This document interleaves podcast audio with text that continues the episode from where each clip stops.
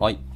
7月2日、日曜日ですね。時刻が朝9時34分になりました。えー、ちょっと今日は声小さめでやっていきたいと思います。というのは、ちょっと隣でですね、うちの嫁が別のなんか収録、配信をちょっとしていてですね、はい。まあ、その音声邪魔しちゃいけないなと思ってるので、今日は小さめな音声でやっていきたいと思います。はい。おはようございます。姫美のキースこと桑原です。では、本日も朝活始めていきたいなと思います。本日はですけども、まあ、タイトルあります。進捗をやめるとうまくいくっていう、まあ、タイトルの記事なんですけど、そんなに長くないノートブログになりますが、なんかまあタイトル的に面白そうだったっていうところで、なんか読んでみたかったので、えー読んでみようと思います。なかなか進捗確認ってすごく大事だろうっていう、なんか、いや、むしろやめた方がいいよっていうのは、タイトル的にですね、目を引くと言います。なんかインパクトあったので、ね、うだうだ言っちゃいそうなので、えー早速入っていきたいと思います。ではでは行きましょう。進捗確認をやめるとうまくいくというタイトルです。プロジェクトマネジメントといえば進捗確認と思っている人もたくさんいると思いますが、えー私は進捗確認という行為そのものに否定的ですと。このエントリーでは、えー進捗確認という行為がいかに無意味であるかという話及び、えー進捗管理として行うべきことっていうものを書いていきたいと、はい、思います。誰かのプロジェクトマネジメントの参考になれば幸いだというふうに思っております。もちろん、進捗管理が不要という話をしたいわけではないよというとこだけ注意してくださいと。え進捗確認のまず定義からいきたいと思います。このエントリーでは進捗確認ということを、え以下の定義というふうにしていきたいと思います。複数人が関わるプロジェクト等において、プロジェクト等をマネジメントするべき立場にある人間が、プロジェクトの所属メンバーに対して、タスクの進捗状況を口頭及びテキストなどで直接確認をする行為のことを言いますと。えもう一回言いますね。複数人が関わるプロジェクト等において、プロジェクト等をマネジメントするべき立場にある人間が、プロジェクトに所属メンバーに対して、タスクの進捗状況を口頭、もしくはテキストなどで直接確認する行為のことを言います。はい。まあ、少し難しい言葉で書きましたが、いわゆる進捗どうといった質問及びその回答からなる一連の流れだというふうに思っていただければまあ良いと思います。定義とか言葉的には難しく書いてはしまうんですけど、まあ、いつも通り僕らがよく感覚として感じている進捗どうというところの質問及び回答だと思ってもらえれば良いと。ではなぜ進捗を確認したくなるのかっていう次の話ですね。えプロジェクトマネージャー、まあ、いわゆる PM ですね、の仕事の一つに、え納期の管理というものがあります。この納期を守るために進捗管理というものが必要になります。そしてその手段の一つに進捗確認を取り入れる人も多いと思います。では、そもそもなぜ進捗確認が必要だと感じるのでしょうか？その理由の多くは PM の不安からになりますと。納期に間に合わないのではないかという不安を払拭するために、えー逐一進捗状況を共有させるわけです。ただ、本当にその行為には意味があるのでしょうかというところですね。PM の不安だけではないと思いますし、まあ、クライアントだったりとか、ステークホルダーだったりとか、の方、もしくは発注元とか、まあ、いろんなこと言いますけど、進捗を管理する、そのマネージャーの人ではなくて、それを届ける先、もしくは依頼先の人にも、えー、と不安を払拭させるために報告をするというのが必要だと思いますし、ある意味でリスクヘッジにはなりますよね。なんか進捗良くなかったりとか、実はこういう問題が起きてますよっていうのを共有、確認をするためにやるっていうのも、まあ、そういう側面もあるかなというふうにちょっと思いました。では続いて、進捗確認には時間がかかる上、精神的負担が大きく、さらには何も生み出さないというところですね。えー進捗確認で忘れがちなのは、えーそれそのものにもかかるコストがあるよっていうお話です。えーメンバーだったり PM、それぞれの時間が取られるのは当然のこと。PM としては気軽に聞いたつもりの進捗どうですかという質問は、実はメンバーにとってはかなりの精神的負担を伴いますと。そうだよね。タスクなんて遅れるのが通常ですし、とはいえ遅れていることを素直に報告すると怒られてしまいます。えーつまり、進捗どうという単純な言葉を投げかけるだけでメンバーの生産性を大きく下げる上、その質問に対して回答している間の作業は全て止まってしまいますと。でさらには進捗状況が悪い時になぜ進捗が悪いのかといった質問を投げかける PM を数多く見てきましたがこの質問は本当に無意味です通に仕事に取り組んだ結果として進捗が悪いわけで詰めるような質問を投げかけられたところで答えようはありません。PM が満足いく答えにたどり着くまでにその問答が続くことはよくありますがこれは本当に時間の無駄ですと、まあ、全てストップしてメンタルも下げてその上何も解決しないみたいなことにもなりかねないですからね。本当無駄でしかないと。でその時間に少しでも多くの作業を進めた方がプロジェクトは確実に前に進みます。さらにはこの進捗どう？という質問は、まあ、下記のような事象を引き起こしますと、え3つありますね。1つ目に正確な進捗を隠すようになる。2つ目に作業の見積もりに嘘が増える。え3つ目に作業そのものの質が下がると、まあ、いう可能性があるって話ですね。はい。えー、でつまるところ進捗確認に対しての恐怖ゆえに、え進捗を隠したりよりバッファーを積んだ見積もりにしたり見た目の進捗を間に合わせるために質の悪い作業になったりと、まあ、本当に良いことはありませんと。で一応補足がありまして、まあ、進捗率という意味のわからないものを使っているプロジェクトがあったとしたら即刻廃止してください。無駄です。進捗率の定義ができているのであるんならまだしも、その定義すらなく、感覚で N% と会話しているチームをよく見かけますが、まあ、本当に意味がありません。定量的な数値として90%というふうに出せるようなタスク、まあ、例えば100個のネジを作る意味で90個を作り終わった状態などですね、それぐらいはっきりとしているものであるんだったらまだしも、そうではない場合は、進捗率という言葉は何ら意味を持ちません。定性的なことはブレが多く、具体的な状態は何も示さないからです。で、また、進捗率の定義があったとしても、えー、あまり意味をなさないことには変わりありません。せめて全体で10個のタスクのうち7個終わりましたといった形で会話する方がまだ良いですよと。いやこれ本当ね、進捗どうですかっていう質問は、まあ、正直言うと僕もマネジメントしたことあるんですけど、まあ、やってしまいがちというか、やっぱ流したくなりますね、この質問は。でもそれは別に冷たいわけではないし、でなぜ遅れているかっていうのの原因が特定できたりとか、原因は分かっていて、そこに対してマネジメントの立場でやれることがあるとか、むしろ自分がコミュニケーションしたら、何か解決するものがあるんだったら、聞いておきたいし、それはぜひ自分が動きたいっていう、まあ、そういう側面もあるので、なぜ遅れているっていう質問は、まあ、正直にやってや、ってしまうと言いますかね、やるのが普通だと思ってますね。まあ、ただ、あの僕もエンジニアですし、逆のマネジメントされる側にいたことも全然あるので、まあ、正直言うと、進捗どうという質問と、それがなぜ遅れてんの？っていう質問は正直に言うと詰められてるような質問って、まあ、感じちゃうんですよね。で、こう本当仕方なくて、そのチームビルディングとか、そのプロジェクトやチームの発足の時にしっかり関係性を作るとか、この質問はそういう意図ではなくて単純に何か解決手段があるんだったら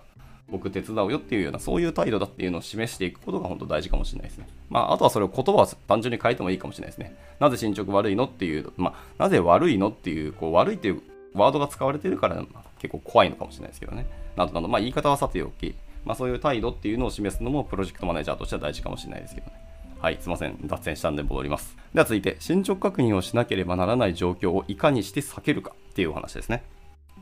えー、上述のように進捗確認にはマイナスの効果が正直大きいです。では、えー、どのように進捗を管理していけばよいんでしょうか。えー、1つ目ですね、タスクの流度を変えましょうと。えー、まず大切なのがここです。進捗確認が必要なほどタスクの流度が大きいっていうことがまず1枚の問題ですと。で一つ一つのタスクの流度は、まあ、長くても1日、通常であれば半日程度に終わる量に分割すべきです。でタスクの流度がどうしても大きくなってしまう場合は、そのタスクを、え細分化した小タスクの上述の流度で作るようにしましょう。そうすることで、そもそも進捗状況を確認するという状況がほとんどなくなります。タスク表を見れば状態がわかるようになるためですと。なるほどね。これ、あれですね。あの、まあ、タスクっていうこともそうですけど、まあ、エンジニアリングの立場からすると、まあ、プルリクと言ってもいいかもしれないですね。一日一つ一つのプルリクの、えーと量をとかサイズをいかに小さくするかですね。で小さくすることで、えー、プルリクエストを出す個数っていうのは増えていって、まあ、そのからレビューの数も増えるんですけど、プルリクエストって数が小さければ良いかってそういうわけじゃないんですよね。数大きくでも一個一個のサイズが小さければ、あの一瞬でプルリクのレビュー終わるんですよね。で、えー、プルリクのレビューが終わってすぐにマージされたら、マネジメントする側もそうですし、プルリクを出す側、開発者の方もそうですけど、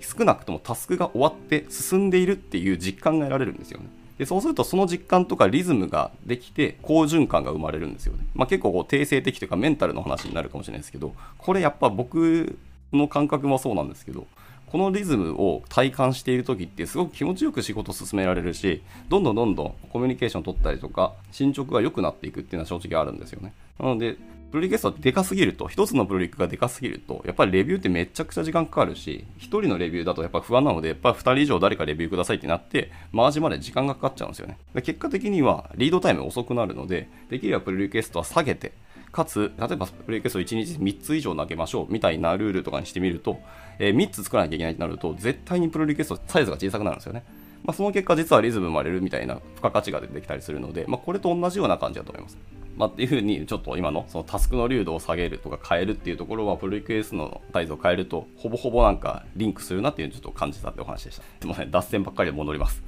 え続いてはタスクの進め方を変えるというお話です。え進捗確認ばかりしている PM を観察していると、えタスクを丸投げしているっていうケースがま目につきますと。えー、しっかり丸投げをせずきちんとタスクを分割した上でさらにはその内容や背景をメンバーに共有した上でタスクを進めるようにしましょう、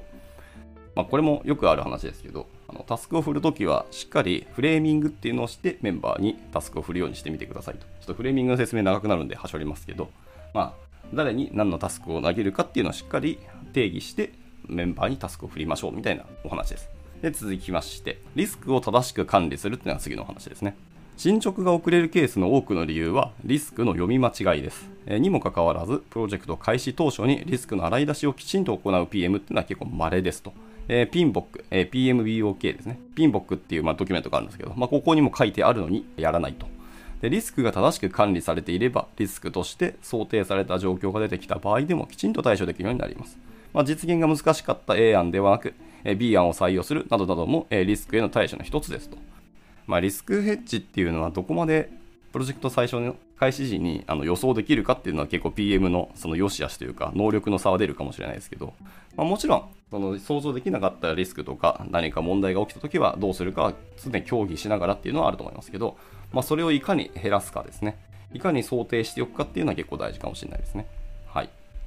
でこれは PM だけじゃなくてエンジニアも一緒です PM は想像できないですからね結局開発をやらないので PM は現場で起きていることはやっぱり現場しかわからない。なので現場の人間こそしっかりこうやったらこうなるかもねとか、ここって進めていくと問題が生じる可能性があるなみたいなところを、なるべくプロジェクト最初のうち、もしくは早い時期に想定しているものをしっかり PM にも共有しておくっていうのはすごく大事なことですね。これなんか優秀なエンジニアの人は多分されてると思いますけど。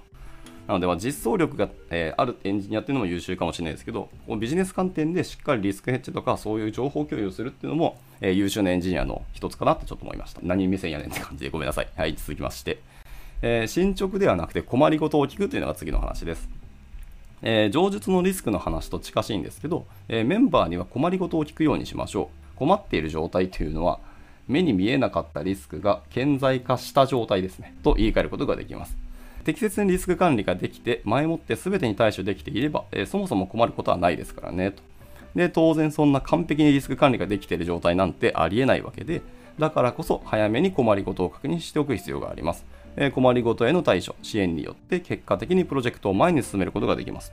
では続きまして、え、ツールを活用して一時情報を取るという話です。えスプレッドシートのようなものでもプロジェクト管理をするのは限界があります。え WBS 等は全体のえ概要把握には役立ちますが、日々の進捗の管理には不向きですと。その理由は、え具体的なタスクの状態とえ WBS 等がリンクしないからですと。例えば何かをする、何か開発をする、WBS を更新するといった流れがあった場合、更新忘れや更新までに時間がかかる等の状況は多々発生します。つまり、その間は正確にプロジェクトの状況を把握できてないという、まあ、矛盾点が発生する時間帯が生じるということですね。でそうではなく、ソフトウェア開発であれば GitHub のプロリクエストの状態を見たり、チケット上でなされる質問のやり取りを見たり、一時情報に当たるべきですと。まあ、そうすることで、より正確な状況が誰かに質問しなくても把握できるというようになりますと。そうね、また余談なんですけど、えー、とある会社さんでは、もう営業も PM も経営サイドもみんなプロリクエスト、GitHub ベースで進捗確認をしたり、あのタスク管理をしていると言ってましたね。なので、えー、例えば営業からエンジニアサイドの人とかにこうやり取りするときはこう、異臭を立てたりとかして、えー、全部プロリクエストとかで、え、管理をしてるっていう話ですね。で例えばこういうことをしたいとか、ビジネスサイド側の提案でこういう風な方向を変えたいって言ったら、そういうプロリクエストを投げるみたいなことを言ってて、すごく面白いエンジニアライクな組織設計になってるなって思ったりしましたね。これはなかなか参考になるというか、でも、さあ、できる、真似できるかというとすごく難しいので、そういう文化があるのはすごく素晴らしいなと思いました。はい、えー、続きまして。えー、他にもいろいろな手段があります。他にも、えー、何かを聞きたい場合は個別にご連絡ください、えー、チーム状況やメンバーのスキル等によって取るべき手段っていうのは当然に変わるため、えそこを見させていただいた後、何かお伝えできればいいなというふうに思っておりますと。いいので、一旦この記事自体は閉められていたんですけど、記事公開後の追記で思ったよりこう反響があったので追記をしていきたいと思いますと。はい。えー、この内容はどちらかといえば初心者向きですとか、えー、どちらかといえば小規模プロジェクト向けで書かれていますとか、まあ大規模プロジェクトでは無理だよねみたいな話は当然です。管理手法がそもそも違いますとか、自社プロダクト、クライアントワークでも、えー、管理手法異なります。タイトルは多少の煽りが入っています。え前半の例は私が見てきた残念な PM の人たちを元にして書かれた空想物語です。良くない例として参考にしてください。などなどですね。はい。あと追記2ですけども、えー、残念なプロジェクトにいた残念な PM なんですね、みたいなコメントをいくつかいただいたんですけど、そもそもこれはこの筆者の方の話じゃなくて、良くない例を元にした空想物語ですよ、みたいなところですね。なんか本当にいろんなコメントがあったらしいですね。はい。ということで、まあ、PS、どうやっても二日酔いを防ぐプロジェクト管理ができません。何ですか？二日酔いを防ぐプロジェクト管理はできませんは、僕もそうなのでなかなか面白いですね。というところで、この追記の文言があるだけで、この記事自体はこれで締められておりました。はい。いかがだったでしょうか？まあ、進捗確認をやめる、うまくいくっていうタイトルだったんですけど、厳密に言うと進捗管理自体は、あの、やるって話ですね。やるんだけど、単に進捗どうですかみたいな質問だったり、なんで進捗悪いのっていうお決まりのパターンの質問だったりとか、あとタスクをしっかり分割とか分けたり、フォーカスしないまま丸投げして結果どうですかって聞くっていうもう最悪な話ですね。なので、プロジェクトのマネジメントのスキルというか、コツといいますか、